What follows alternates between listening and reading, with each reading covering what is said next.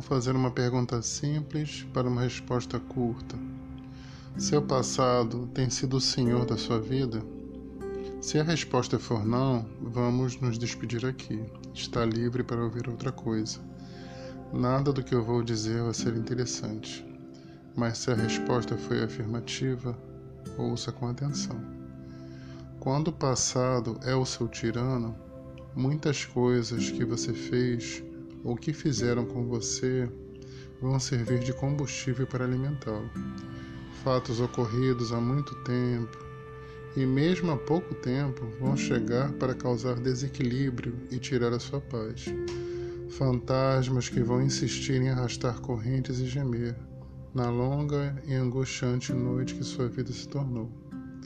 Não podemos separar o passado do inconsciente, o grande arquivo de todos os nossos fatos vivenciado desde a mais tenra infância, os negativos e os positivos, mesmo daqueles que você não lembra. Dos dois, os negativos têm mais força. O inconsciente é um nível mental muito diferente do nosso consciente, na sua lógica, maneira de registrar impressões e principalmente na sua comunicação. Sua força de se comunicar pede uma nova forma de compreensão, que normalmente não estamos acostumados a lidar. Comparando, ele é o depósito, o porão onde guardamos, por exemplo, todas as tralhas ou sentimentos dolorosos acumulados ao longo da vida.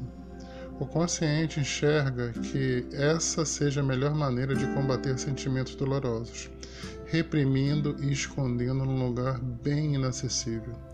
Só que essas impressões não deixarão de existir.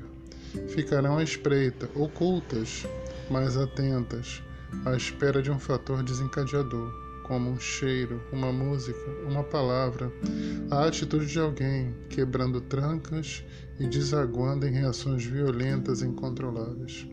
O conflito, a angústia, os pesadelos, as doenças, tudo isso serve para mostrar um desequilíbrio a ser corrigido.